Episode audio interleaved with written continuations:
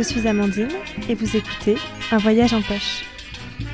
Je suis tombée dans la marmite des voyages toute petite grâce à un papa baroudeur. Pour moi, le voyage est synonyme de liberté, où on se sent vivant, vraiment, à 300%. Le voyage, ça laisse des souvenirs forts.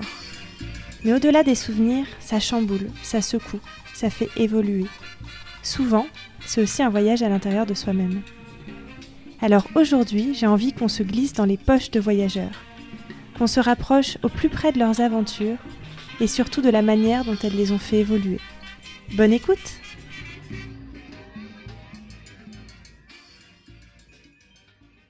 Vous pouvez retrouver cet épisode sur la web radio des voyageurs Allo la planète, soit sur leur site internet allolaplanète.fr, soit sur leur application.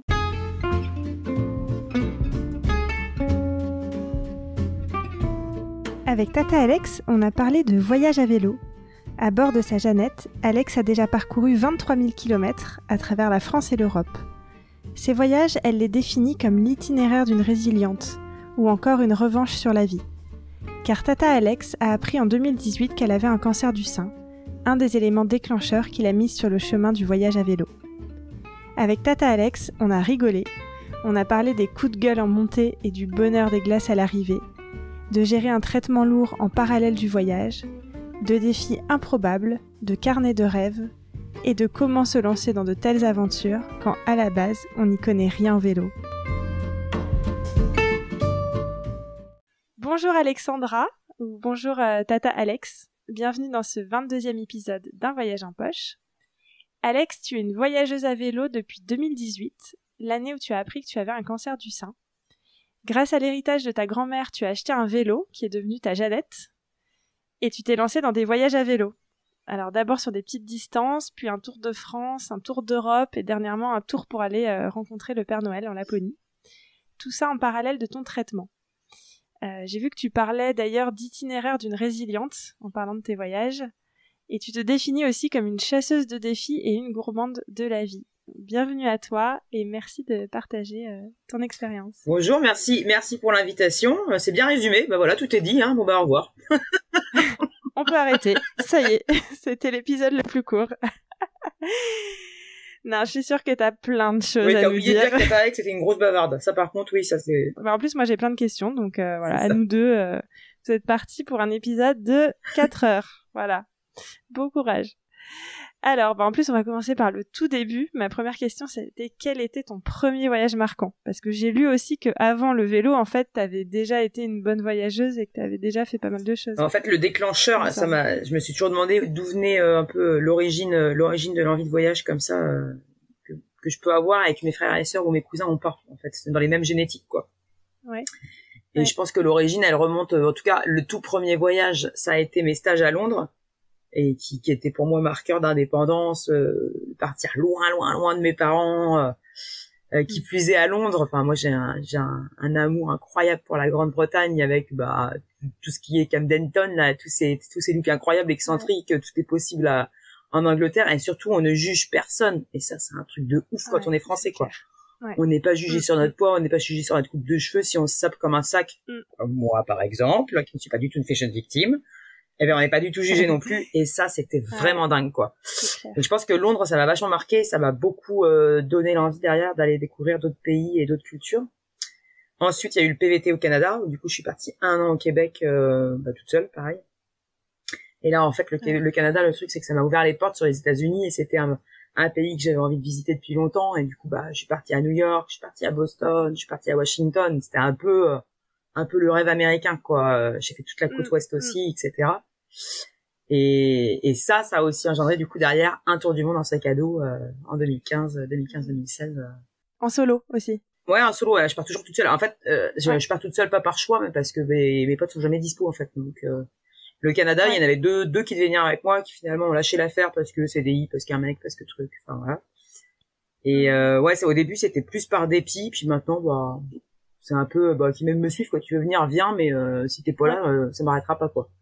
Ouais, c'est génial que ça soit pas un frein. Non. Parce qu'effectivement, il y en a qui peuvent se dire mes potes sont pas dispo, donc euh, c'est pas faisable. Et en fait, je pense que quand j'ai eu le premier refus, je me suis dit, ah, je vais demander à quelqu'un d'autre. Et quand j'ai eu le deuxième refus, je me suis dit, non, mais en fait, euh, en fait, je vais jamais faire, quoi. Je vais toujours être Ouais. dépendante de mes potes et je pourrai jamais partir parce que, euh, parce que ouais, c'est ça en fait, c'est être dépendant des autres. Mais j'ai pas, j'ai pas, je vais pas attendre que ma vie se fasse en fonction des autres. Donc, euh, mm, mm.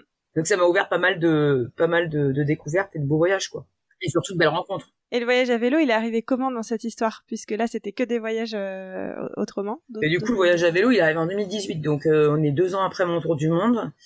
Euh, et en fait, euh, en, en 2018, en fait, je, je, trouve une boule sous mon aisselle en, en, janvier, et à ce moment-là, je suis déjà en train de réfléchir au prochain voyage. Et le prochain voyage, c'est un, un, tour de l'Amérique du Sud en sac à dos, en, parlant, en partant du sud jusqu'au nord.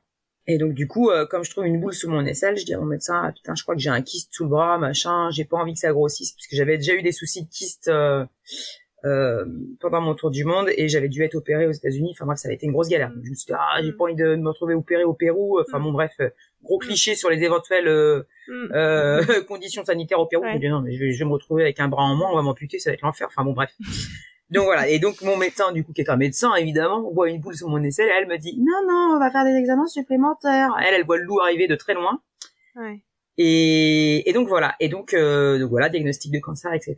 Et là, je me dis en fait, il faut que je trouve une solution pour continuer à voyager tout en ayant un cancer parce que là, c'est pas possible. Moi, je peux pas passer. En fait, tout de suite, mon cerveau me dit mm. en fait, là, t'es bloqué pendant un an, tu vas pas pouvoir voyager, tu vas rester bloqué chez toi et ça t'est pas mm. arrivé depuis au moins dix ans, quoi. Et je sais mm. pas comment je vais gérer ça parce que moi, si je sors pas de la France, ça le fait pas, quoi. Mm. Donc, du coup, la solution, c'est de faire du couchsurfing. Et le couchsurfing, j'en ai fait pendant mon, mon, voyage en tour du monde et j'ai fait des rencontres incroyables. Euh, mon ex était d'ailleurs un coach-surfeur, etc. On a resté deux ans ensemble. Enfin voilà, le couchsurfing euh, est lié. Mm. Euh, enfin, c'est vraiment un truc que j'adore. Donc, ça vient comme une évidence. Je vais voyager en faisant venir les voyageurs à la maison. Trop bien. Et donc un jour, Felipe déboule. Felipe est brésilien euh, il est en vacances en France, euh, il est sur un sur un vélo. Alors en fait, il m'envoie une demande en me mettant "Salut, je fais un, voyage à vélo, machin, nan, Moi, je percute pas plus que ça. Je suis ah ouais, ok, cool, euh, rien à foutre. Je vois surtout sa photo, je me dis ah, il est pas mal. De se passer un truc, ça sera agréable. Bon, voilà. C'est ça les dessous du couchsurfing. Bah, bien sûr, évidemment, tout le monde le sait, comme tout un chacal sait. Le nom, l'autre nom du couchsurfing, c'est Tinder, voilà. Et... et, donc, euh, et donc Felipe, quand je le vois arriver par la fenêtre du salon, je me dis mais le mec il est taré en fait, il est vachement chargé quoi. Et en fait j'avais pas du tout percuté dans ma tête que ça pouvait être euh, voilà, deux grosses sacoches à l'arrière, une grosse tente par dessus. Euh. Mm. Et en fait du coup je découvre le vélo voyage avec Felipe parce que j'en ai jamais entendu parler avant en fait. Jamais je me suis dit tiens on peut voyager avec un vélo. Ça mais déjà j'en ai jamais vu de ma vie. J'habite à Nantes alors quand même faut le faire quoi. C'est quand même un peu la plateforme tournante euh, du, du vélo voyage à la croisée de trois itinéraires. Et, et puis bah même dans les autres pays que j'ai traversés, en fait j'en ai j'en ai vu certainement, mais hmm. sans y prêter attention, sans que ça, ça t'intéresse. Et du moment où du coup Felipe entre dans, dans ma vie entre guillemets quand quand il arrive, mais là je commence à voir partout. c'est comme quand t'es enceinte, tu vois des femmes hmm. enceintes partout. mais là c'est pareil, je vois des voyageurs partout. Je... En plus on est au mois de quand il vient, on est au mois de juillet. Ouais, on est au mois de juillet. Donc alors là c'est pleine bourre sur le vélo voyage, euh, allons-y gaiement, tous sur la Loire à vélo, euh, la vélo lycée, là, Donc il y en a dans tous les sens à Nantes. Je suis, mais c'est incroyable. mais, ils sont partout, c'est un complot. Qu'est-ce que c'est euh et, et, voilà. Et donc il y a une amourette avec Felipe, évidemment. Hein, tellement beau, il faudrait pas s'en C'était l'objectif. et donc Felipe dit, euh, je, parce qu'en fait il, il, bosse au Chili, etc. Et donc il a ses vacances pendant l'été euh, français.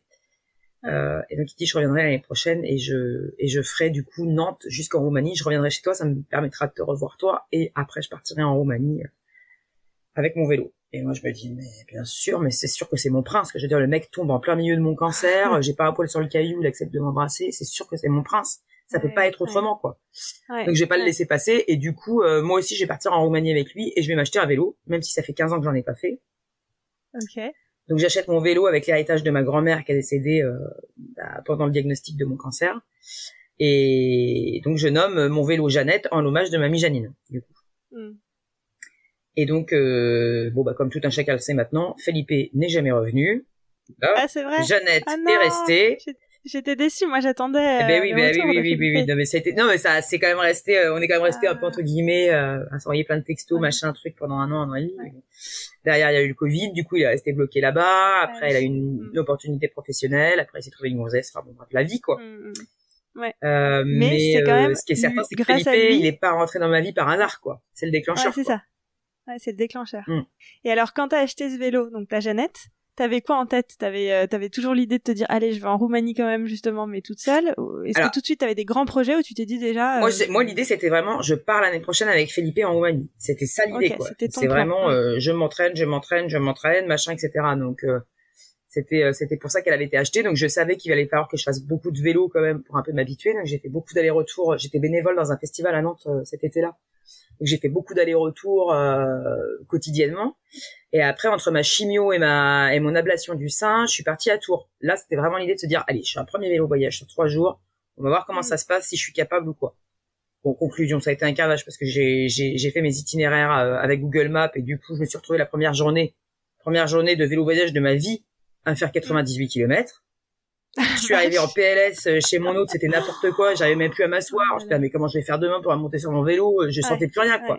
Tout était complètement anesthésié, enfin, c'était n'importe quoi. Bon, j'ai quand même réussi à remonter dessus le lendemain. Et malgré tout, je me suis dit, putain, mais euh, quand même, quoi, j'ai fait 100 bornes le premier jour, euh, j'ai cru que j'allais crever dans un fossé, tellement j'avais mal partout, et j'ai quand même réussi à remonter dessus le lendemain. C'est quand même assez fort. Mm. Et euh, ouais, ça m'a donné un petit peu à minima, euh, à minima confiance pour euh, pour me dire bon, ok, faut continuer derrière quoi. Mais du coup, entre ce moment-là, on est en septembre 2018 et le premier vrai gros voyage, c'est-à-dire le Tour de France en 2020, ben, il se passe quand même un an et demi, quoi, quasi quoi. Mm. Parce que entre temps, bah du coup, moi j'ai quand même mes traitements. Je me rends compte qu'en fait mes traitements, je peux pas bouger plus de trois semaines parce que j'ai besoin d'avoir des piqûres toutes les trois semaines dans les cuisses. Ouais, d'accord, c'était ma question. C'était comment c'est compatible, euh, mais même physiquement, je veux dire, d'avoir l'état physique. Euh... Est-ce que médicalement, c'est même c'est conseillé bah, de faire du sport conseillé. Ça, c'est sûr. C'est super conseillé. Il n'y a aucun doute là-dessus. Euh, ouais. euh, de toute façon, on a beaucoup d'associations qui sont en train de pousser sur le sport et cancer, etc. Euh, alors, en l'occurrence, sur le vélo, on a Cassiopeia en France euh, qui, qui fait la promotion du vélo, vélo par vélo et cancer. Et aussi maintenant, euh, elle propose de mettre à disposition des patientes des vélos d'appartement. Donc en fait, elle leur met à mmh, disposition pendant deux trois semaines pour qu'elles pédalent. Donc c'est vraiment là la promotion du, du vélo, euh, du sport comme thérapie par le vélo. Mais il y a aussi beaucoup maintenant aussi de, de, dragon boat. Et la dragon boat, du coup, c'est des bateaux euh, où elles sont 10-15, un peu comme les vikings là, à ramer, etc. Et en fait, ils se ah rendent compte qu'effectivement, pour la mobilisation des épaules, pour les nanas qui ont eu des ablations et tout, tirage de ganglions, et ben en fait euh, c'est super. Euh, l'escrime aussi est super en, termes de mobilité de. Positif, ouais, En tout cas, le vélo, c'est surtout qu'il est libérateur au niveau du, du psy et de l'émotionnel, quoi. Ouais, ouais. C'est plus ça en fait, c'est qu'on va chercher la, ouais, le, le la libération euh, qui parlait fort, quoi. C'était ça aussi ta motivation justement euh, pendant le traitement de te dire de, de, déjà de commencer ces projections sur le voyage à vélo, enfin d'avoir ça ces projets en tête? Alors moi la vraie projection c'était de dire je vais partir avec Felipe. C'était surtout ça. Plus que le vélo, c'était vraiment, euh, moi, je vais partir avec Felipe, quoi. Le reste, euh, voilà, moi, c'était vraiment euh, l'homme de ma vie, machin truc, voilà. Donc, il aurait pu partir en skateboard, je me serais mise au skateboard, en fait. Hein. C'était surtout ça l'idée, quoi. Ouais, ouais, d'accord. mais après, du coup, effectivement, quand il a commencé un peu à, à, disparaître de ma vie, il y a eu aussi le fait que, comme elle avait été achetée avec l'héritage de mamie, je me voyais pas, en fait, elle nous avait en fait, elle nous avait laissé pile 1000 euros, en fait. 1000 euros, c'est mm. beaucoup, mais c'est rien en fait. Quoi. Enfin, qu'est-ce mm. qu'on fait avec 1000 euros? Je me voyais mm. pas acheter un meuble ou une fringue en me disant bah voilà, bah, c'est super, c'est l'héritage de mamie, et puis dans 10 ans on le fout à la poubelle, quoi. C'est naze. Donc en fait, le fait d'avoir acheté le vélo avec euh, l'héritage de mamie, il fallait aussi que j'en fasse quelque chose d'incroyable, aussi en l'honneur de mamie, même si mamie avait peut-être fait du vélo dans sa jeunesse, mais moi je l'ai jamais vu sur un vélo. Mm. Mais en fait, du coup, euh, c'est aussi de se dire que son héritage m'a permis de vivre des choses incroyables dont je vais me souvenir mm. toute ma vie. Mm. Et, ouais, c'est des aventures de dingue, mais c'est aussi grâce à elle parce que j'ai acheté le vélo grâce à, grâce à son héritage. Ça fait sens.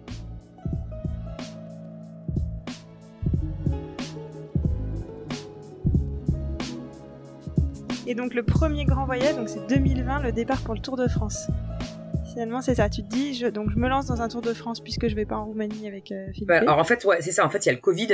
Euh, il y a le Covid juste avant. Ah et puis, euh, alors en fait, je pense que le Covid, il joue quand même vachement dans ma décision parce que sans le Covid, je me serais peut-être barré euh, bah, de nouveau en Amérique du Sud, machin, etc. Ouais. Le vélo, je l'avais quand même vachement mis de côté. Du coup, ça faisait un an et quelques que j'en avais pas fait. Du coup, en 2019, j'avais complètement lâché l'affaire. J'avais fait quelques voyages à l'étranger euh, avec avion et tout machin. Et puis euh, en fait, euh, la fin de mon cancer, elle est arrivée vraiment euh, fin 2019.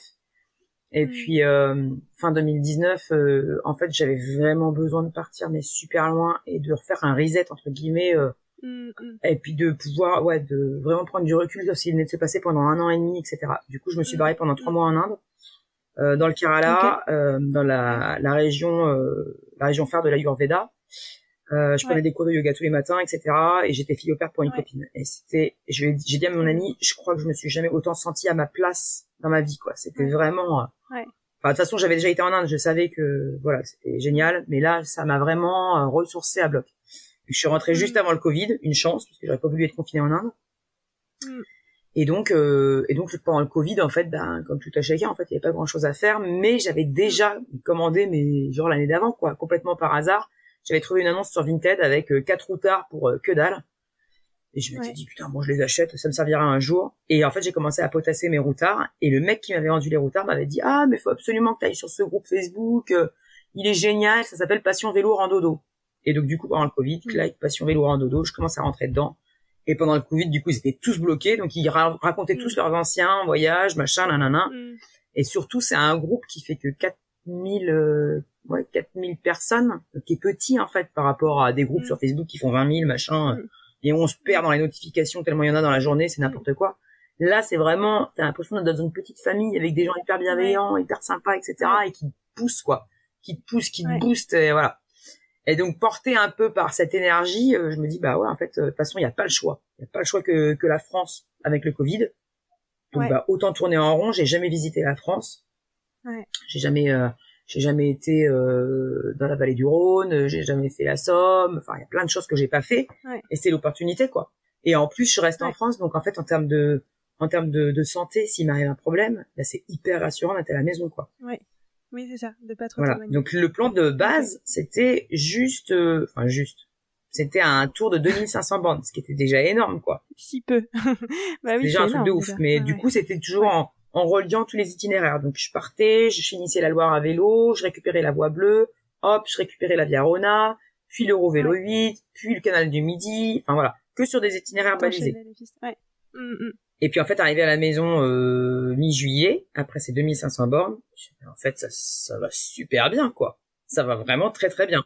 T'avais mis combien de temps pour faire euh, ce tour? Euh, celui-là, bah, je suis partie début juin, donc j'ai dû mettre quoi, euh, ouais, un mois et demi, quoi.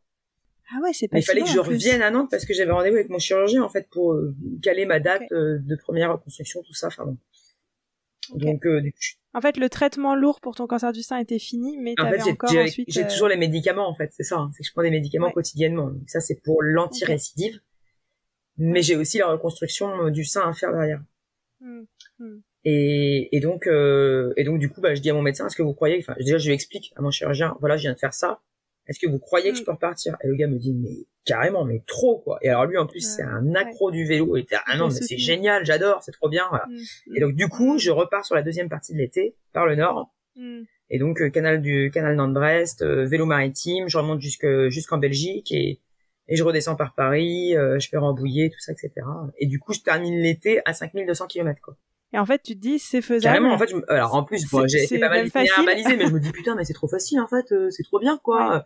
Puis que des gens, beaucoup, beaucoup, beaucoup, beaucoup de warm shower, que des gens hyper Ouais, bienveillants. euh, je me suis régalée, j'ai eu aucun pépin de santé, j'ai eu aucune crevaison. Enfin, les, Ouais. les, Wa- Warm Shower, peut-être juste pour euh, préciser aux gens qui connaissent pas, c'est un Ouais, réseau. c'est ça, c'est un réseau euh, comme Couchsurfing, c'est pareil en fait, hein, qui permet euh, aux Ouais. voyageurs d'être hébergés gratuitement euh, chez les locaux, Mm. quoi. Sauf que Mm. Warm Shower est spécialisé, enfin, uniquement pour les pour les vélos ou les randonneurs. Et donc, ouais, le, le, le trajet idéal, Ouais. quoi. Aucune crevaison, tu disais? Aucune crevaison. Tout le trajet? En fait, Ah, enfin, je me suis dit, j'ai eu l'impression que j'étais béni des dieux, quoi. Enfin, béni de Mamie Janine surtout, quoi. Mamie Janine, ouais, J'avais l'impression que toutes les étoiles étaient alignées, enfin, que vraiment Ouais. tout s'alignait pour me dire, Alex, c'est un truc de ouf, t'es plus que prête, repars, quoi. Ouais. ça se passe Ouais. tellement bien. T'avais même le quoi. soutien médical, du coup, derrière, de dire, allez, Mm. go, euh, continuez, c'est génial. Ouais. Et donc, tu rentres, et là, tu te dis, je veux, je veux faire plus. Bah, il y a toujours du coup cette idée de Roumanie, quoi. On a quand même acheté à Jeannette Ouais. pour partir en Roumanie. Alors Jeannette, elle est là, oui. Alors c'est ça, on veut partir en Roumanie. On est toujours pas parti, machin. Euh. Alors l'autre, elle arrête pas de brouiller dans le garage. rêve. euh, Et puis, euh, et puis bah du coup, bah alors première opération de reconstruction en octobre, deuxième confinement en novembre. Ça facilite pas les choses. Euh, deuxième euh, opération de reconstruction du coup en avril 2021, enchaînée sur un troisième confinement.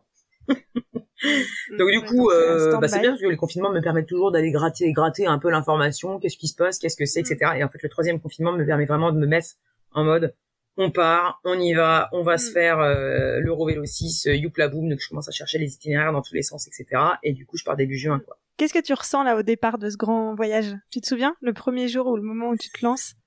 T'es confiante Je me souviens pas mal des, ouais, des semaines d'avant. Déjà, je suis hyper mal dans ma peau.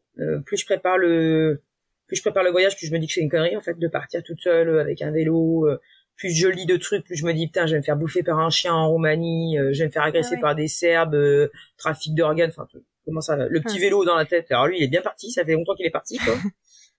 Ce que t'avais pas en France. Finalement, c'est des ouais, que t'avais pas en France parce que tu dis la France. En France, je me suis quand même fait choper le mollet par un chien hein, sur le canal Nantes-Brest, mais je m'étais jamais dit. Mais non, mais enfin, c'est vrai que les préjugés, on, la, on un peu la vie dure, notamment sur l'Europe de l'Est. Hmm.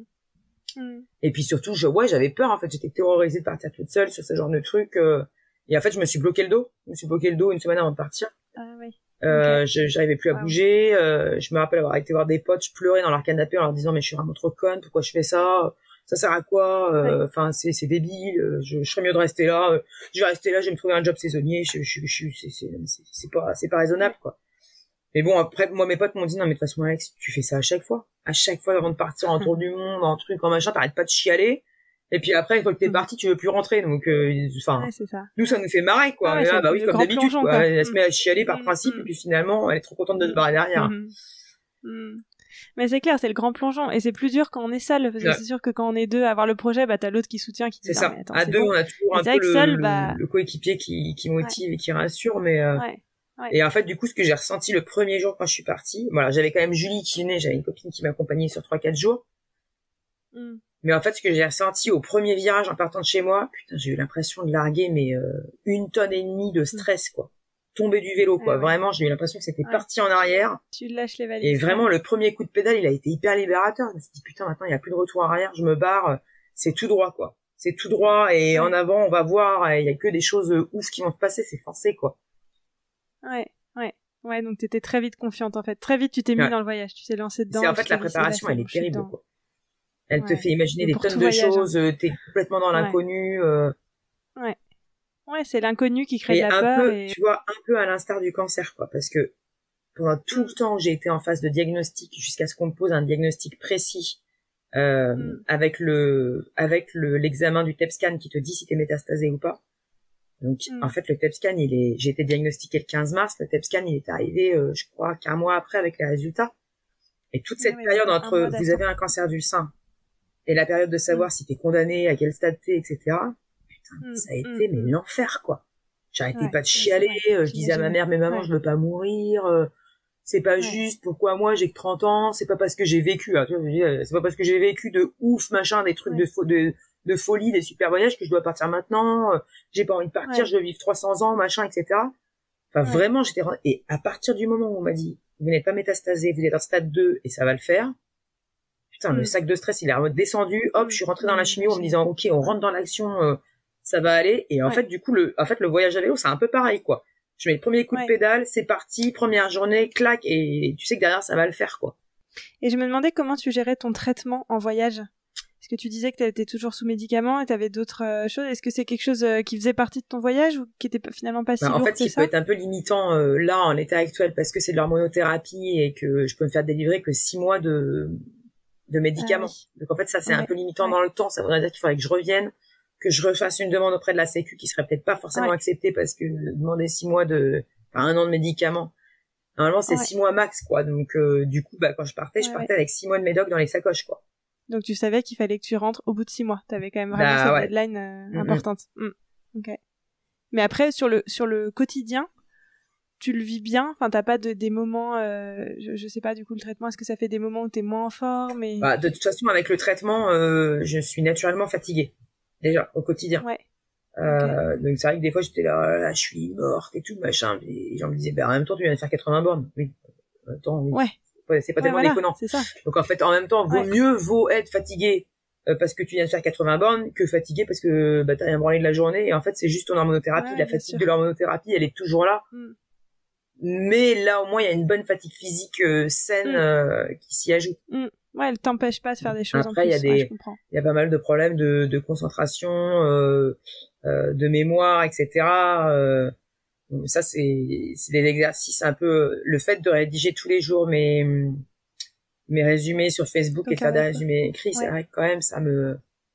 bah, ça me fait un peu un entraînement pour essayer de pas trop non plus... euh, parce que je vois bien, des fois, je cherche mes mots, j'ai du mal à m'exprimer. euh, Ouais, d'accord. Donc l'impact finalement, il est plus là Ouais, que ouais. physique. Alors après, dans le problème physique, il est le problème physique, il est plus lié aux opérations qu'aux médicaments. En fait, c'est que le problème physique, c'est Mm. que comme on m'a euh, tiré sur la chaîne ganglionnaire au niveau du bras, en plus de l'ablation du sein, en fait, la chaîne ganglionnaire, elle permet la mobilisation du bras, etc.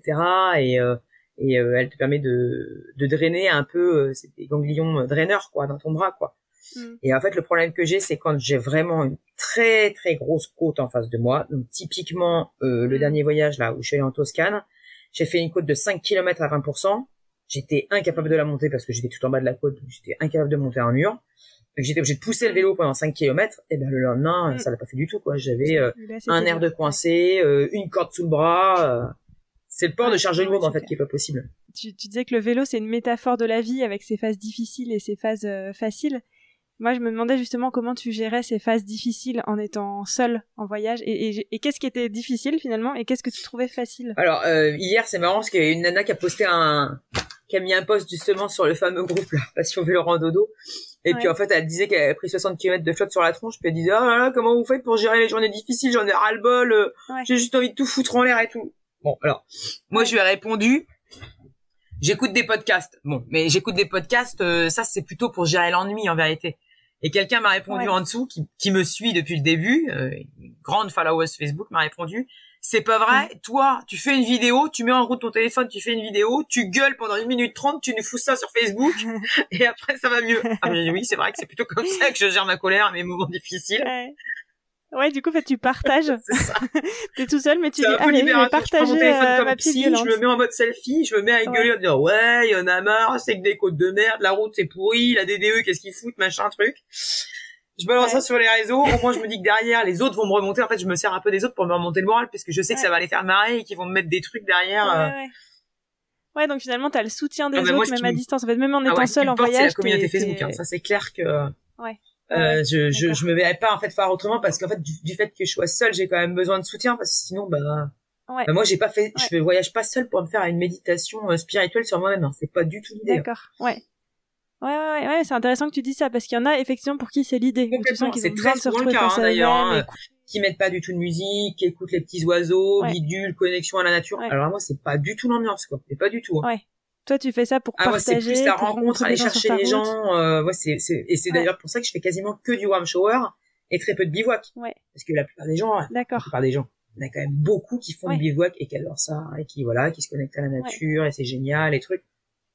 Ouais, moi je trouve que c'est cool de temps Ouais, en temps, mais honnêtement, euh, toute seule, je vois vraiment pas l'intérêt quoi. Franchement, je je comprends Mm, pas le mm. délire. T'es déjà toute seule toute la journée, c'est pour être toute seule la nuit euh, avec des Mm, hiboux et tout, bah pff, euh, non. Alors là, franchement, je vois pas quoi. Si encore j'avais Felipe, Et bon, on trouverait de l'animation. Mais là, euh, Mais Felipe n'étant pas pas là, l'intérêt. on en trouve d'autres.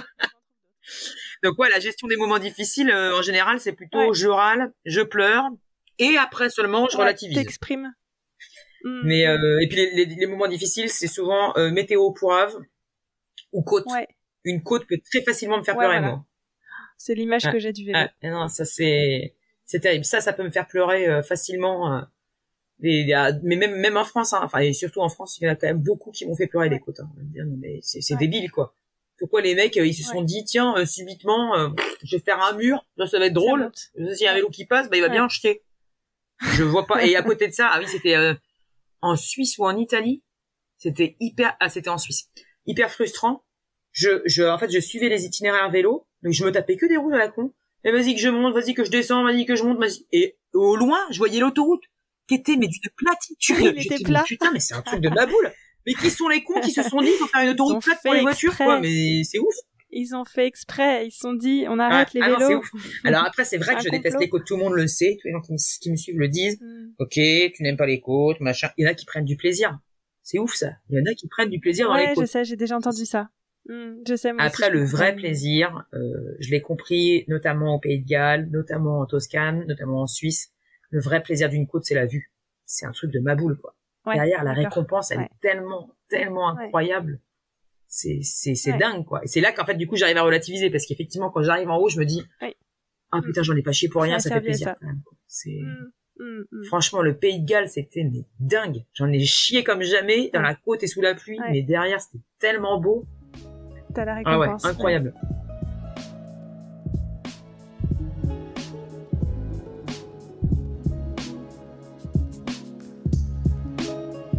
Et tout à l'heure, tu parlais des rencontres là en disant que c'était pour ça aussi que tu voyageais. Est-ce que tu veux nous parler de deux ou trois rencontres marquantes? Alors, je pense qu'il y en a des milliers, donc euh, voilà. Bah, c'est la plupart choisir, mais des, des rencontres euh, françaises. C'est fou. Hein. Mais ah ouais, j'avais déjà remarqué ça, c'est que quand tu es à l'étranger euh, et que tu croises des Français, bah bizarrement, le français te paraît. Enfin, moi, en tout cas, ça, m'a toujours fait un peu cet, cet effet-là. C'est euphorisant de rencontrer un Français, c'est trop bien, parce que surtout mm. quand ça fait longtemps que tu es à l'étranger, mm. mais tu prends plaisir parce que mm. c'est le même humour un peu un peu gras euh, et vas-y qu'on aime le saucisson on aime la même bouffe euh, on est tous les tous en manque de camembert machin enfin une espèce de truc qui nous euh, qui nous ouais, qui nous relie. C'est vrai donc en 2021 ce qui est sûr c'est que c'est Laura et Jérémy qui ont marqué mon qui ont marqué mon voyage. En fait c'était mes autres warm showers à Munich en Allemagne. Tous les deux expatriés français. Et, et je sais pas en fait il y a eu une espèce de connexion ça m'est déjà arrivé plusieurs fois mais comme un espèce de coup de foudre amical en fait et tu sens tout de suite que qu'ils vont rentrer dans ta vie et qu'il va se passer des trucs de dingue quoi mm. qui qui sont pas arrivés là par mm. hasard. Bon alors on s'est trouvé tout de suite un, un point commun euh, à travers les les podcasts euh, criminels. On adorait euh, tous les trois les fêtes ah entrer l'accusé. et donc ça faisait deux heures qu'on se connaissait qu'on était déjà en train de regarder un épisode de fêtes entrer l'accusé. Plus glauque tu meurs. Ça je pense que ça nous a lié à vie hein, pour le coup. Regarder un truc bien dégueu voilà, mais c'est c'était assez c'était assez dingue. Et en fait quand je quand j'ai quand je les ai quittés quelques jours après Laura m'a envoyé un, un dessin parce qu'elle est architecte paysagiste. Donc elle, elle, aime beaucoup croquer elle a fait pas mal de de festivals euh, euh de carnets de voyage notamment deux fois celui de Clermont-Ferrand etc mm. et et donc elle m'a dessiné mon logo en fait. J'ai un logo euh, attitré en fait pour le Adventures of Tata Alex. Et c'est Laura qui me l'a dessiné en fait. Donc euh, Laura c'est Sentimentalement, en fait, elle est là depuis quasiment le tout début parce que Munich, c'est le tout début du voyage 2021. Euh, et, euh, et, donc, du coup, elle a fait beaucoup de dessins derrière euh, pour, bah, pour, pour mes projets, etc. Et, et je sais pas, et c'est une amitié, c'est une amitié dingue, quoi. Enfin, je, qui a perduré au-delà du voyage. Et que du coup j'ai retrouvé en 2022 quand je suis repassée cette année. Du coup Laura m'a rejoint euh, à Prague et on a pédalé ensemble jusqu'à Munich. Et du coup c'était son premier voyage euh, sur un vélo euh, individuel parce qu'ils avaient déjà fait du vélo voyage tous les deux. En fait, c'est Jérém qui l'avait lancé dans le vélo voyage, mais ils avaient fait du vélo voyage en tandem couché, en tandem pinot. En tandem. Ok. Et donc elle me disait ouais c'est vrai que j'aurais bien j'avais envie d'essayer le, le, vélo individuel euh, moi-même en tant que personne indépendante qui pédale toute seule et surtout sans mon mec. C'est vrai que Jérém euh, est un fin fin commandant lieutenant-colonel euh, Jérém. Donc du coup, elle dit c'est vrai que c'est hyper agréable aussi de partir en voyage entre copines, euh, machin. De moi c'est vrai que je suis relativement à l'arrache. Hein. Je, je me lève assez tard le matin, machin. Bah, ça, ça fait partie de la maladie par contre. Ça. C'est vrai que je suis comme je suis fatiguée, du coup je me lève tard. J'ai du mal à. Mm. Moi je vois les euh, d'autres copains là qui se lèvent à 8 heures du mat. J'y arrive pas. Voilà, donc ça c'était euh, Laura, Laura et Jérém. Après, bah, évidemment, il y a eu euh, le petit kilomètre la chance là cette année que j'ai rencontré à Riga. Et 10 km la chance, en fait, c'est un, couple de Bretons. Ils sont, euh, bon, ils habitent du côté de Saint-Malo. Ils ont 25 euh, ans. Donc, euh, bon, évidemment, ils ont passé leur temps à m'appeler Tata parce qu'ils ont l'âge de mes neveux, hein, 25 ans. Et boule. Et, et en fait, ils m'ont, ils m'ont contacté sur Instagram parce qu'ils me suivaient sur les réseaux et ils se sont rendus compte qu'on était ensemble le même jour à Riga. Donc, ils m'ont dit, ah, bah, tu veux pas qu'on se rencontre, machin? Et on s'est rencontrés. En fait, on n'a pas arrêté de se suivre pendant le voyage. Donc en fait, ce mm. soir-là, on a dormi chez le même hôte Warm Shower. On a réussi parce que moi, du coup, j'arrivais pas à trouver d'autres. Donc on a mis un peu le pied dans la porte en disant à l'autre, ah ben en fait, on se connaît, on est copains, euh, on s'en fout, on peut dormir par terre, machin, etc. Donc c'était super. J'ai pu avoir un mm. autre. Après, on s'est retrouvés à Vilnius. On a aller ensemble en Lituanie. Euh, après, on s'est re-retrouvés euh, ensemble en République Tchèque. et là, c'est moi qui avais trouvé l'autre Warm Shower, donc je les ai fait venir chez mon hôte et on s'est retrouvé dans une soirée à danser la polka avec des tchèques. Enfin c'était c'était ouf quoi. Et puis c'est tellement c'était c'est un couple tellement facile tu vois. Ils sont euh, ils sont jeunes ils sont frais ils sont ils sont drôles. Enfin enfin vraiment ils ont euh, ils ont mis du, du, soleil dans ce voyage. Enfin vraiment. Et puis parce que bah, mm. j'avais l'impression de les avoir tous les jours avec moi parce que tous les jours on s'envoyait des WhatsApp mm. quoi.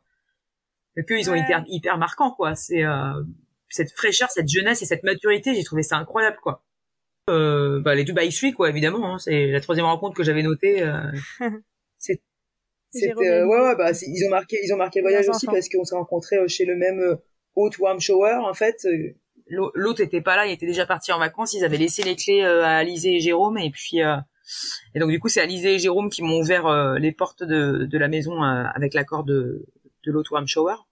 Donc en fait, c'était drôle parce qu'on s'est retrouvé dans une maison qui était pas du tout la nôtre. Euh, enfin, enfin, Jérôme et Alizé m'ont dit bah bienvenue chez nous. Bah oui, d'accord, bienvenue chez nous. Bah enfin bon, personne n'est chez soi. Enfin, c'était vraiment très très drôle.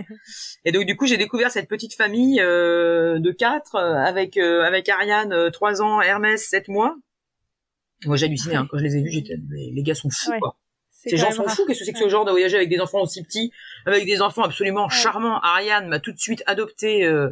Enfin, je, moi, j'ai mon rôle de tata, il a repris sens tout de suite, quoi. C'était, euh, j'ai, fait des mamours et j'ai fait des, des gâtés à ces enfants pendant euh, toute la soirée. C'était euh, génial. Et pareil, de nouveau, on s'est retrouvés quelques jours plus tard sur la route. On s'est fait un petit pique-nique. Enfin, et pareil, on a resté quand même plus ou moins tout le temps en contact pour donner justement des conseils de d'hôtes, d'itinéraires, etc.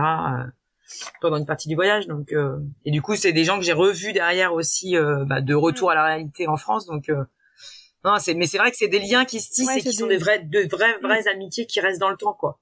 Ouais. Ouais, c'est ça, et qui restent mm. en dehors du voyage. Ouais, c'est clair. Jérôme et Alizé qui sont dans l'épisode 19 mm. d'ailleurs que j'avais, que j'avais interviewé. Et, et moi, j'étais aussi curieuse d'en connaître plus sur tes défis parce que je pense que c'est peut-être aussi euh, un objectif de provoquer la rencontre ou de, en tout cas, de rester en lien. Enfin, j'ai, j'ai vu en tout cas que tu demandais à tes proches de te lancer des défis pendant les voyages En fait, le truc c'est que j'ai lancé un, j'ai lancé des cagnottes euh, solidaires en fait pour, cagnotter de l'argent pour euh, pour des associations. Alors 2021 pour l'association Ma Parenthèse, qui est euh, une association qui accompagne les femmes dans leurs soins de support en fait, dans tout ce qui peut être pilates, yoga, sophrologie, conférences, etc. Et en 2022 pour l'ICO, du coup pour la recherche pour la recherche pour le cancer. Et donc en fait l'idée c'était d'aller stimuler un peu les cagnottes quoi, de motiver un peu les gens et donc euh, c'était ben, un don égal euh, égal un défi. Peu importe le don, euh, on s'en fout quoi.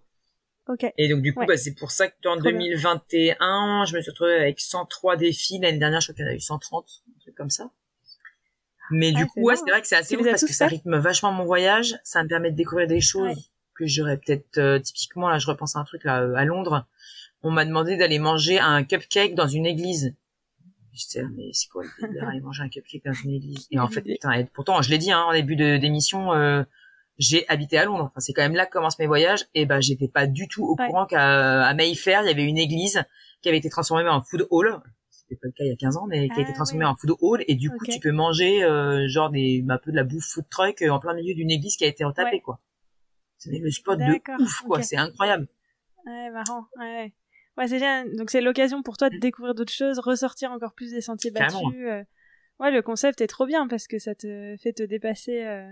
C'est quoi le un des plus marrants, un des plus fous justement que t'es fait ou un des peut-être un des plus difficiles où tu t'es dit ça, je vais galérer et en fait. Euh, bah alors un des plus difficiles, je pense que ça a été euh, parce que j'ai quand même pas mal galéré pour réussir à le trouver.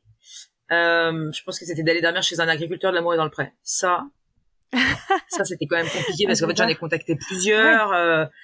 C'était pas gagné d'avance et je cherchais en fait alors que j'étais pas en France. Donc je cherchais je cherchais je cherchais et en fait en arrivant en France j'en ai parlé à une copine qui m'a dit euh, enfin j'ai qui j'ai dormi à Toulon et qui m'a dit non mais putain mais faut que t'appelles Franck. Mais c'est sûr mais Franck il va te dire oui c'est sûr je dis mais c'est qui Franck? Je le connais même pas. Alors pourtant Dieu sait que je regarde l'amour est dans le pré. Alors là euh, oui. Mais je suis qui celui-là elle me dit bah c'est c'en est un de la nouvelle émission. Et sauf que moi comme j'étais à l'étranger je pouvais pas avoir accès à M6 Replay en fait. Donc je voyais pas ah l'émission voyais que des bribes euh, sur Instagram, vite fait de vidéos, mais je voyais pas bien qui c'était, puis j'avais pas le, j'avais pas son histoire, tout ça, quoi. Et donc, elle, me dit, non, mais attends, moi, je regarde tous les lundis, c'est sûr, Franck, c'est une crème, il va dire oui, c'est sûr et certain. Ah bah, ça a pas loupé, hein. J'ai envoyé un message sur Instagram, d'emblée, le mec m'a répondu, oui, pas de problème. J'ai dit, putain, mais. Trop drôle. Trop facile, quoi, en fait, finalement, euh, incroyable. Mais pourtant, j'avais envoyé au moins, euh, peut-être, quoi, une dizaine de mails derrière, à des, à d'autres agriculteurs beaucoup trop connus, je pense, qui, du coup, ont peut-être trop de ah demandes, etc. Ils ont tous leur, ah oui, ça y est, je vois Franck. Du coup, je suis allée regarder en direct. Oui, oui, oui. Et puis surtout la difficulté d'en trouver un sur ma route. Tu vois, un qui soit pas à Dijon alors que je passe à Marseille, quoi. Tu vois. Bah voilà, c'est plus ça, c'est te dire, euh, purée, bravo. J'adore cette idée. De Donc c'était génial. Et du coup, on est toujours euh, entre guillemets en contact avec Franck. Euh, bah, on se suit sur les réseaux, quoi. Donc et du coup sur le voyage de 2022, ça c'était un, un, un, défi 2021. Sur le voyage de 2022, en plus des défis, il y avait des tombolas euh, trois fois dans le voyage en fait. Ils étaient tous ceux qui donnaient étaient automatiquement mis dans les tombolas. Ouais. Et, et Franck, du coup, a offert une nuit dans son moulin. Il a un gîte euh, Ah oui. éco, éco lodge moulin. Ouais. Et du coup, il a offert une nuit euh, pour la tombola de 2022. Quoi. Ah, génial. Il s'est inclus dans le projet. Trop bien. Et t'as parlé plusieurs fois de, de ton personnage de Tata Alex où tu disais là vraiment j'ai repris mon rôle de Tata. Ouais. Je me demandais euh, à quel moment t'es devenue Tata Alex et, et qu'est-ce que ça représentait pour toi ce personnage? Alors moi, je suis devenue Tata en le 16 mai 99. Ok, t'étais une jeune Officiellement, j'avais que 13 ans en fait quand je suis devenue Tata. Et pour moi, enfin, à l'époque, je trouvais ça ouf d'être d'avoir 13 ans et d'être Tata. Enfin, j'avais même pas fini de grandir que j'étais déjà une Tata. Mm.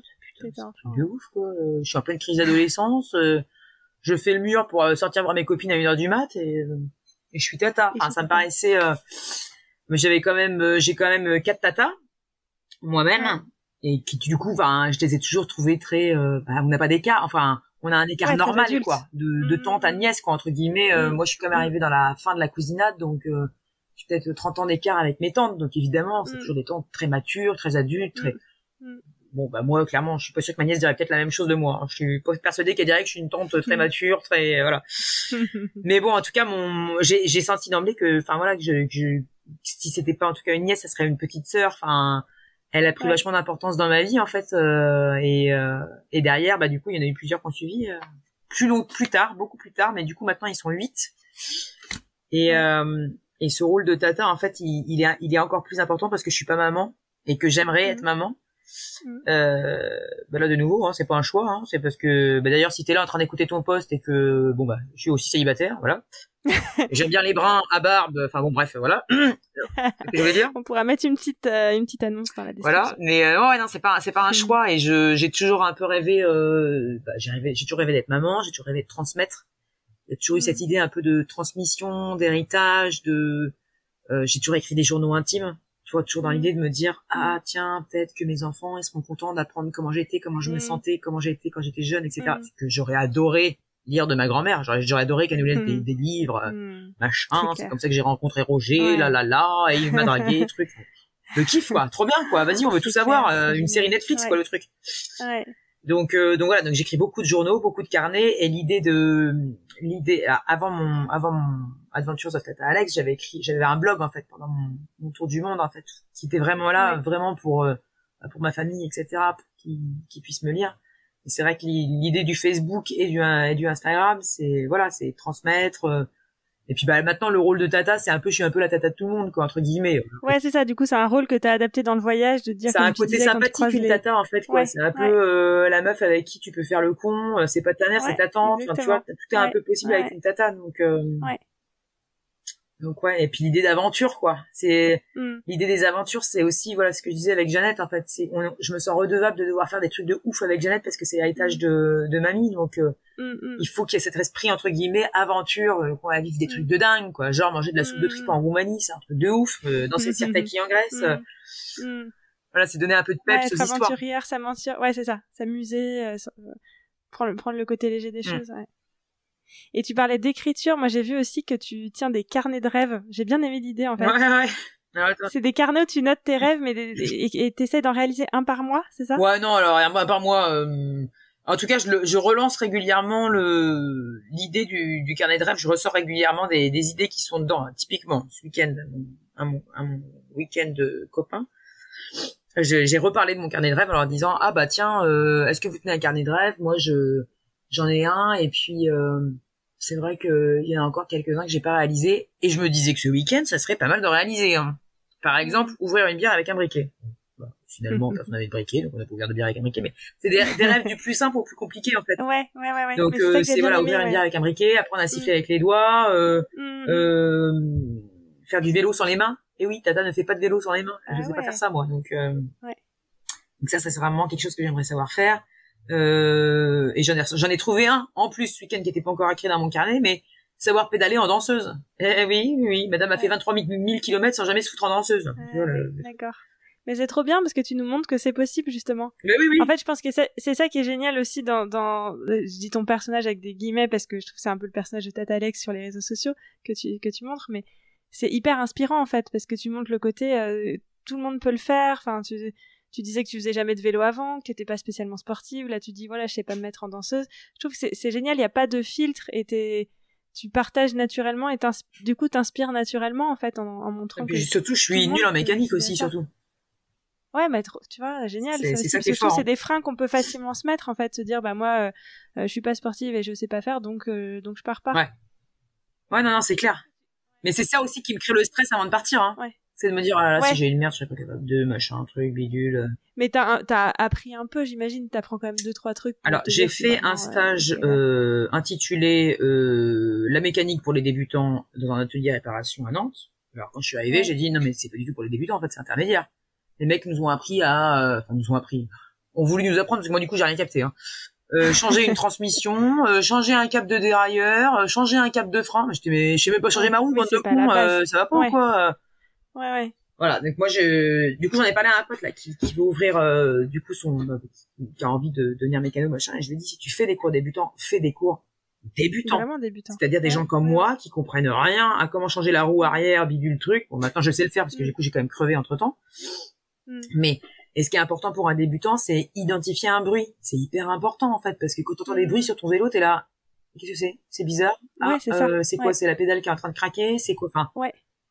L'identification du bruit, je trouve que c'est vraiment la base de tout et c'est ça qu'on devrait savoir. Et moi, ça, bah, je le sais toujours pas. Donc, euh. Ouais, mais c'est incroyable. Du coup, on peut faire un tour d'Europe, on peut faire tout ce que tu fais. En fait, euh. l'histoire, c'est qu'il y a des vélocistes partout en Europe, en fait. Hein. ouais, d'accord. Non, mais c'est cool, c'est trop bien. Ça, plus ou moins aimable et plus ou moins accueillant, mais euh, bien Mais tu peux te débrouiller. Ouais. ouais.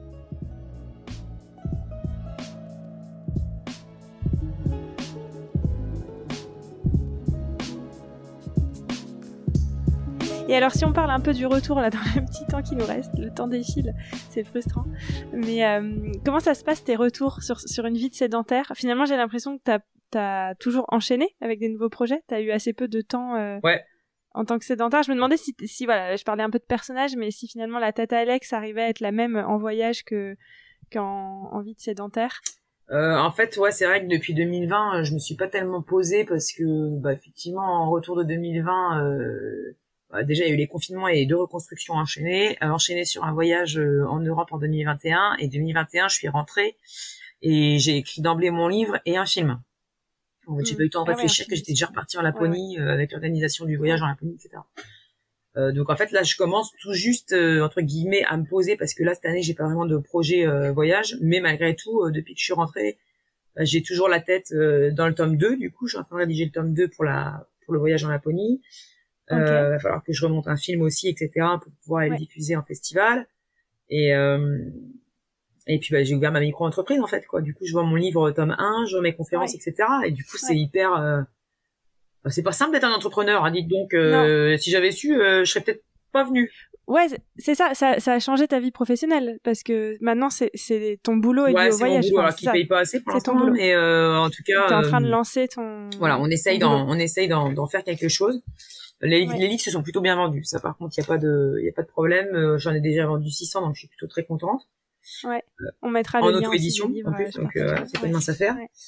Euh, et tu fais des conférences aussi maintenant. Je fais des conférences, je vais dans les EHPAD, euh, je vais dans une école au mois d'octobre à La Roche-sur-Yon pour, bah évidemment, Octobre Rose, claque, tout le monde se l'arrache. Je vais à, à, Dakar aussi au mois d'octobre. donc ouais, il y a plein de choses qui se mettent en place. Mais... Ouais, donc ces voyages-là ont, ont, impacté ton retour. Finalement, il n'y a pas tant un, Tata Alex en voyage et Tata Alex. Euh, euh bah après, les gens qui me connaissent dans la vie euh, de tous les jours te diront qu'il n'y a aucune différence entre Tata Alex en voyage et Tata Alex à la maison. C'est toujours la même. Bah, moi, j'ai l'impression de ce que je te enfin, vois sur les réseaux sociaux et puis là, comme on parle. Ah oui, oui, non, non. Elle gueule toujours quand euh, un connard met pas son clignotant dans une voiture. Non, non. non ouais, voilà. Ouais, fidèle il n'y a aucun, aucune, aucune différence, ça c'est sûr. Ouais. Et, euh, et donc, ce que tu vis, euh, ça me fait penser, enfin, on parlait des conférences et, et j'ai l'impression que tu parles beaucoup de résilience aussi. Euh, ce que tu as appris sur toi-même euh, et ce que tu as développé grâce au voyage à vélo, comment ça te sert dans la manière dont, dont tu vis et tu abordes le cancer du sein? Alors, t'en es sorti maintenant, hein, si j'ai bien compris. Ouais, ouais, il me reste plus qu'un an d'hormonothérapie. Ça t'a quand même, voilà, t'es encore un petit peu dedans et ça t'a quand même accompagné sur ces années de traitement. J'imagine que ça t'a donné bah, de la force, bien évidemment, mais peut-être aussi d'autres choses. En fait, euh, le, le, le, le voyage à vélo, il m'a permis de bah, déjà de, de, de, me redonner un peu de, de vie, quoi, de me ressentir vivante. Euh, je trouve que je trouve que l'intensité d'un voyage à vélo, elle est tellement euh, elle est tellement plus énorme par rapport au voyage que tu peux faire quand tu prends le bus, quand tu prends l'avion. En fait, ça a pas, pour moi, ça a pas de charme. Typiquement, je vais te prendre l'exemple du Mont Saint-Michel. Le Mont Saint-Michel, tu y vas en voiture, tu trouves ça génial. C'est le Mont Saint-Michel, c'est génial. Tu y arrives en vélo, Mm. c'est un truc de ma boule, quoi. C'est, c'est, Mm. franchement, tu pars de Cancale, tu vas au Mont Saint-Michel, tu le vois microscopique au loin, et en fait, il s'agrandit Mm. au fur et à mesure que tu arrives. Si en plus tu clôtures avec une moule frite face au Mont Saint-Michel, alors là, là, Là, c'est bon, on peut mourir de suite. quoi. C'est, ah non, c'est incroyable. Ouais, ouais, c'est ouais. incroyable. Franchement, je, je trouve que ça décuple vraiment les sensations et puis cette notion d'effort. Derrière, du coup, elle te, tout est récompense, quoi.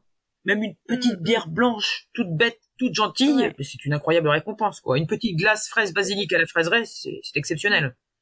Ouais, donc c'est un retour à, à l'essentiel. Mais c'est marrant parce que je trouve que déjà le voyage en général, mais effectivement, je comprends ton Mm. idée. euh, L'idée de faire un effort, je trouve que ça marche aussi pour la rando, hein, j'imagine. Hein. mm. C'est alors la rando c'est encore plus lent, mais euh, je trouve que la, la notion aussi de, de lenteur, etc., euh, d'aller chercher l'effort, d'aller chercher le, la récompense, Mm, c'est c'est incroyable quoi. T'as vraiment l'impression de vraiment vraiment la mériter quoi, mm, mm. plus que les autres. Ouais, et, de- Du coup. et de vraiment vivre du coup. Quoi. Et J'aime bien cette notion où tu dis, je suis vraiment dans retour à la, à la, à la vie, quoi. Je, je vis les choses, je les Bah, ressens. avec le euh. cancer en fait, euh, euh, tu m'avais mis tu m'avais mis dans la liste de questions là. euh, Qu'est-ce que tu voudrais dire à la Tata Alex de 2018 Ouais. Et c'est ça, je crois que c'est une question que je m'étais pas posée jusqu'à présent en fait. Euh, Ah ouais, ok. Et, et c'est intéressant parce que je me, en fait, je me pose souvent cette question avec, enfin, moi, je me, je me dis souvent, je parle souvent à mon moi intérieur, en fait, à ma, j'ai une photo de moi, en fait, à côté de mon lit, euh, des photos de mes neveux, évidemment, ma belle brochette de neveux parfaite. Mm. En tant que Mais au tata. milieu de cette brochette de, de neveux, il y a une photo de moi quand j'avais 4 ans, en fait, qui est au milieu, et du coup, Mm. comme si c'était ma nièce, tu vois. Je l'ai mise au milieu. Mm. Et je lui parle souvent en lui disant, ah bah, tu vois, finalement, ça va, bah, tu vois, finalement, parce qu'en fait, quand j'étais petite, ça allait très bien, mais quand j'étais ado, c'était l'enfer, quoi. J'étais tellement, euh, j'étais ronde, je me faisais harceler, machin, truc. Et euh, souvent, je lui dis, bah, tu vois, finalement, ça va le faire, bah, tu vois, finalement, ça va le faire. Et en fait, la Tata Alec de 2018, je lui dirais que finalement, que déjà, on va s'en sortir, et que du coup, ça fait une énorme différence, le fait de savoir que tu vas t'en sortir. T'es plus dans l'inconnu, Mm. quoi, tu sais ce qui va se passer, donc, Mm. euh, je te dirais qu'on va vivre, qu'on va survivre, et que du coup, avec le vélo, on va super vivre, ça c'est sûr. Ouais, c'est ça, super. Et euh, et du coup tu tu enfin si seulement on avait pu savoir enfin on- moi et les, les gens qui sont dans ma tête si seulement on avait Ouais. pu savoir à ce moment-là qu'on allait survivre je pense qu'on aurait mille fois plus profité encore de la convalescence tu vois parce que malgré Ouais, tout ouais. c'est quand même un cancer entre guillemets si quand tu sais que tu vas survivre c'est une parenthèse de vie en fait qui peut être Mm. offerte et derrière Mm. si tu sais que tu vas survivre tu peux en profiter mille fois plus en fait tu te dis bah ok Mm. je suis malade mais en fait derrière je vais vivre donc euh, Mm. Ouais, t'as une autre vision de la parenthèse. et à la fois, c'est parce que tu le sais pas que que plein de choses incroyables se passent aussi. Enfin, tu vois, c'est euh, Mm. Ouais, ouais, bien sûr. Ouais, ouais. ouais. Mais en tout cas, pour calmer ses angoisses, je lui dirais qu'on on va s'en sortir. Quoi. Et alors pour terminer, moi j'ai une question que je pose dans la plupart des épisodes, c'est euh, le jeu des cinq sens. On, on en a pas mal parlé, mais le côté, euh, voilà, en voyage, je trouve qu'on est hyper attentif à ce qu'on vit, à ce qu'on ressent. euh, encore plus, je pense qu'on fait des voyages à vélo ou à pied. Euh, du coup, c'était un peu le- des questions du tac au tac euh, qui peuvent euh, évoquer des souvenirs aussi. Mais qu'est-ce qui te vient à l'esprit si je te parle d'un d'un son, de quelque chose que t'as entendu? Un son? En Croatie, j'ai fait un bivouac. Je te dis, j'en ai pas fait beaucoup, j'en ai quand même fait euh, quelques-uns. En Croatie, j'avais pas le choix en fait. Il était tard et puis j'ai posé ma tente, machin, un peu à l'arrache. Et puis voilà, bon, je pensais avoir trouvé un spot super parce qu'il y avait une dalle en béton. Je me suis dit, ah putain, trop bien, une dalle en béton, ça va être tout plat, ça va protéger l'humidité, génial. Bref, je me mets dedans, je me je me couche, 22 heures, et puis j'entends des loups.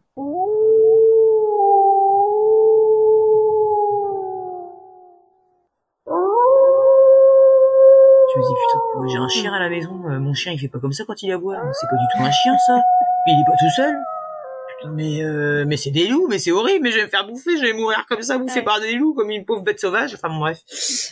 Donc j'ai balisé euh, toute la nuit, j'ai dormi avec mon sifflet de sauveteur en mer et mon opinel, puis je me suis dit, mais c'est ridicule, enfin s'il t'attaque, tu vas pas réussir à le buter avec ton pauvre opinel, c'est c'est débile, ça n'a pas de sens.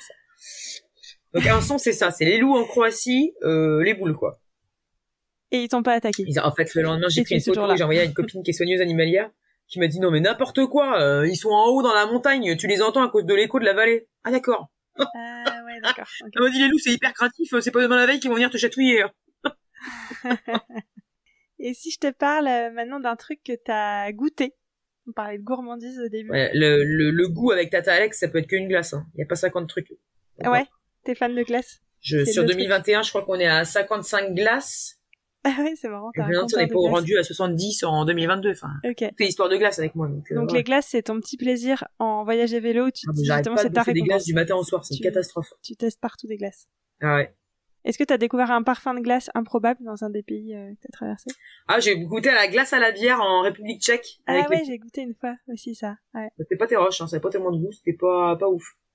Et alors si tu penses à quelque chose que tu as senti, une odeur Oh, la bonne odeur de bouse en campagne. euh, qui t'accompagne. tu te mets sous un hangar pour attendre que la pluie passe, puis que finalement t'es là, bah, euh, ah oui d'accord, il y a de la bouse plein derrière, c'est super. Mais bon, c'est c'est la vraie odeur de la campagne, quoi. C'est Ouais, ça. voilà, c'est ça. Mm. T'es, dedans. Mm. Et si tu penses à quelque chose que tu as touché, touché, ressenti, Bon, toucher, je dirais, euh, toucher le rêve du bout des doigts. Ah, joli. Pas mal. Mais c'est ça d'ailleurs, euh, je, je l'avais noté aussi, mais je repense à ton carnet de rêves. T'as dû cocher quand même pas mal de choses aussi. euh, Bah, au fil des années, ouais, parce qu'il y a eu beaucoup pour rentrer dedans, mais euh, Ouais. ouais. Tu te donnes ça- en 2021, je suis allée à Rome, donc du coup, voir le Colisée, ça a été coché, aller à Rome Mm. avec ma mère, parce que du coup, ma mère m'a rejoint à Rome. C'était Hmm, aller à Rome avec maman. Rêve. D'accord. Et t'as coché Là, ça. du coup, j'ai coché ça avec ma mère. Il y en a quelques-uns qui se cochent au fur et à mesure. Ouais. Hmm, Toucher le rêve du bout des doigts. Et alors, si tu penses à quelque chose que t'as vu, Bah, les paysages de dingue, quoi. Les paysages, euh, les paysages euh, Snowdonia au Pays de Galles, euh, la Toscane en Italie. Enfin, c'est tous ces paysages du haut de la côte là, c'est hmm, incroyable. hmm, Mais vraiment, le Pays de Galles, ça m'a vraiment marqué parce que parce que je m'attendais pas à ce que ce soit aussi beau en fait. Que en ouais, fait, la, on, on la connaît Toscane, pas bien on le sait pays que de c'est beau. Ouais, On nous l'a dit. Ouais, c'est ça. C'est ce que dire. L'Irlande, c'est pareil, on nous l'a dit que c'était beau, Mm. mais par contre, le Pays de Galles, j'avais enfin, jamais j'avais entendu dire que le Pays de Galles Mm. c'était beau et que euh, la montagne Snowdonia était sublime. Personne ne me Mm. l'avait jamais dit. Alors, quand je suis arrivée là, j'ai trouvé que c'était vraiment dingue, quoi. Ouais, t'as encore plus l'effet de surprise, il est euh, assez incroyable. Et maintenant, pour finir, c'est quoi du coup tes prochains projets? C'est aussi du voyage à vélo. Là maintenant, t'es une fidèle sur le voyage à vélo et tu veux continuer? Ou t'as d'autres euh, Bah, euh, c'est-à-dire que pour voyage? à vélo, à un moment donné, il faut quand même bosser. Donc, euh, Ouais, c'est ça aussi le problème, c'est que Ouais. euh, vivre d'amour et d'eau fraîche. Bon, voilà. pour l'instant, j'ai que l'eau fraîche. Déjà, j'ai même pas l'amour, donc euh, voilà. Oui, mais l'amour va peut-être venir. Ouais, On oui, mais on va ça, faire, ça ans euh, qu'on se dit ça, ça se trouve, on va le trouver à vélo. Pour l'instant, on n'a rien trouvé. Bon, bref. euh, bah, le projet, de toute façon, c'est la sortie du tome 2, euh, Ouais. du coup, des aventures en Laponie, euh, monter mon film, pour aller euh, faire pas mal de festivals l'année prochaine. J'aimerais bien bouger quand même. Euh, je- j'ai un petit, euh, mon papa, mon papa est malade, mon papa est malade d'une leucémie, qui va pas se soigner a priori. Et euh, il nous a sorti un vieux secret de famille là, euh, il y a quelques années, mais euh, ça me travaille en fait. Ça me travaille et j'irais bien, euh, j'irais bien gratter le secret de famille en vélo en fait. Donc ça sera peut-être ça la prochaine aventure, aller Ah, euh, fouiller, euh, fouiller dans les méandres de la famille euh, Ah, à vélo. ouais, ouais. Intéressant. Donc là, c'est un autre objectif. Ouais. Ouais. Mhm. Voyage au sein de sa famille. Ok. Mais ça sera plutôt en France, hein, je pense. Ou euh, ou éventuellement euh, ça peut être du côté de la Manche. Je me ferais bien le tour de la Manche à vélo, Hmm. mais pas très très loin du coup parce que tant que papa est pas bien, je peux pas partir trop loin. Ouais. Je, je veux pas être en galère. hein. Ouais, ouais. Mais tu restes une fidèle du voyage à vélo. Pour Oui, oui, ça oui. reste ton, Je ton le- l'idée. Après, c'est vrai que dans les projets, euh, j'aimerais bien mettre mes neveux sur des vélos. euh, j'aimerais bien les embarquer avec moi. Là, j'ai Mm. réussi à en chauffer deux trois là sur les dernières Mm. vacances. Hmm. Donc pourquoi pas euh, au juillet, en juillet. Alors, ce sera des tout petits voyages, mais pourquoi pas les emmener à Pornic Ça fait quatre jours de vélo. Ouais, trop Voilà, l'idée, ça va être de transmettre le flambeau aussi. Maintenant. Ouais, c'est ce que j'allais dire. C'est le côté transmettre aussi qui Mm. te, qui te suit. Trop bien. Bon, bah, merci beaucoup. Je pense que, est-ce qu'on a un peu tout parcouru? Est-ce que tu t'étais noté d'autres trucs, euh, que t'avais envie d'évoquer? euh, Bah, je pense que donc, on, on en a fait pas mal. Hein. On en a fait pas mal, hein. On a, on a bien fait le tour. Bon, en tout cas, merci beaucoup, hein. C'est, euh, bah, c'est génial de te suivre. Et puis là, j'ai l'impression qu'on, qu'on se connaît. Enfin, le- Ah bah oui, là, je si- pense et- que je, je, t'ai- je me suis livré à toi à cœur ouvert. Hein. Ouais, ouais, ouais, non, merci beaucoup pour ça. En fait, c'est, c'est naturel, cette franchise. euh, Et puis, euh, je le dis pour beaucoup de gens que je rencontre, que je trouve inspirant, mais c'est vrai. Et là, d'autant plus que, comme je disais, il y a vraiment ce côté, euh, ça met pas de pression, en fait. On, on, on se- on se dit qu'on peut tous le faire, et je trouve que tu, ouais, tu, ça enlève une certaine pression aussi de, ou des freins qu'on peut se mettre euh, sur le voyage à vélo, qui peut paraître effectivement parfois un peu technique, un peu faut s'y connaître, faut. Mais en tout cas, en termes de euh, sportif, euh, moi j'ai eu 5 sur 20 au bac. Hein, si ça peut vous rassurer. euh, Euh, voilà. on n'est pas sur de la grande sportive. Hein. Ouais, et pourtant, maintenant, t'as combien de milliers de kilomètres là à ton actif? 23 000. 23 000. C'est Mm. dingue. Trop bien. Bah merci beaucoup. Je Merci mettrai le toi, lien hein. de, de tes livres et puis euh, le, la description du brun euh, barbu, c'est ça? Ouais. Brun barbu avec les cheveux un peu mi-longs. Ou alors un roux euh, type Highlander, type Jamie Fraser dans Outlander. Oh oui, ça c'est... Oui, oui, ça aussi, ça nous intéresse. Il faut qu'il soit sur Nantes, c'est plus Ça pratique. serait pas mal, quoi. C'est C'est c'est vrai que... Bon. Mais bon, on n'est pas fermé. Hein. Ouais, tu peux le rejoindre à vélo quelque part au pire. Voilà, tout à fait. Bon bah le message est passé. Merci beaucoup. À bientôt.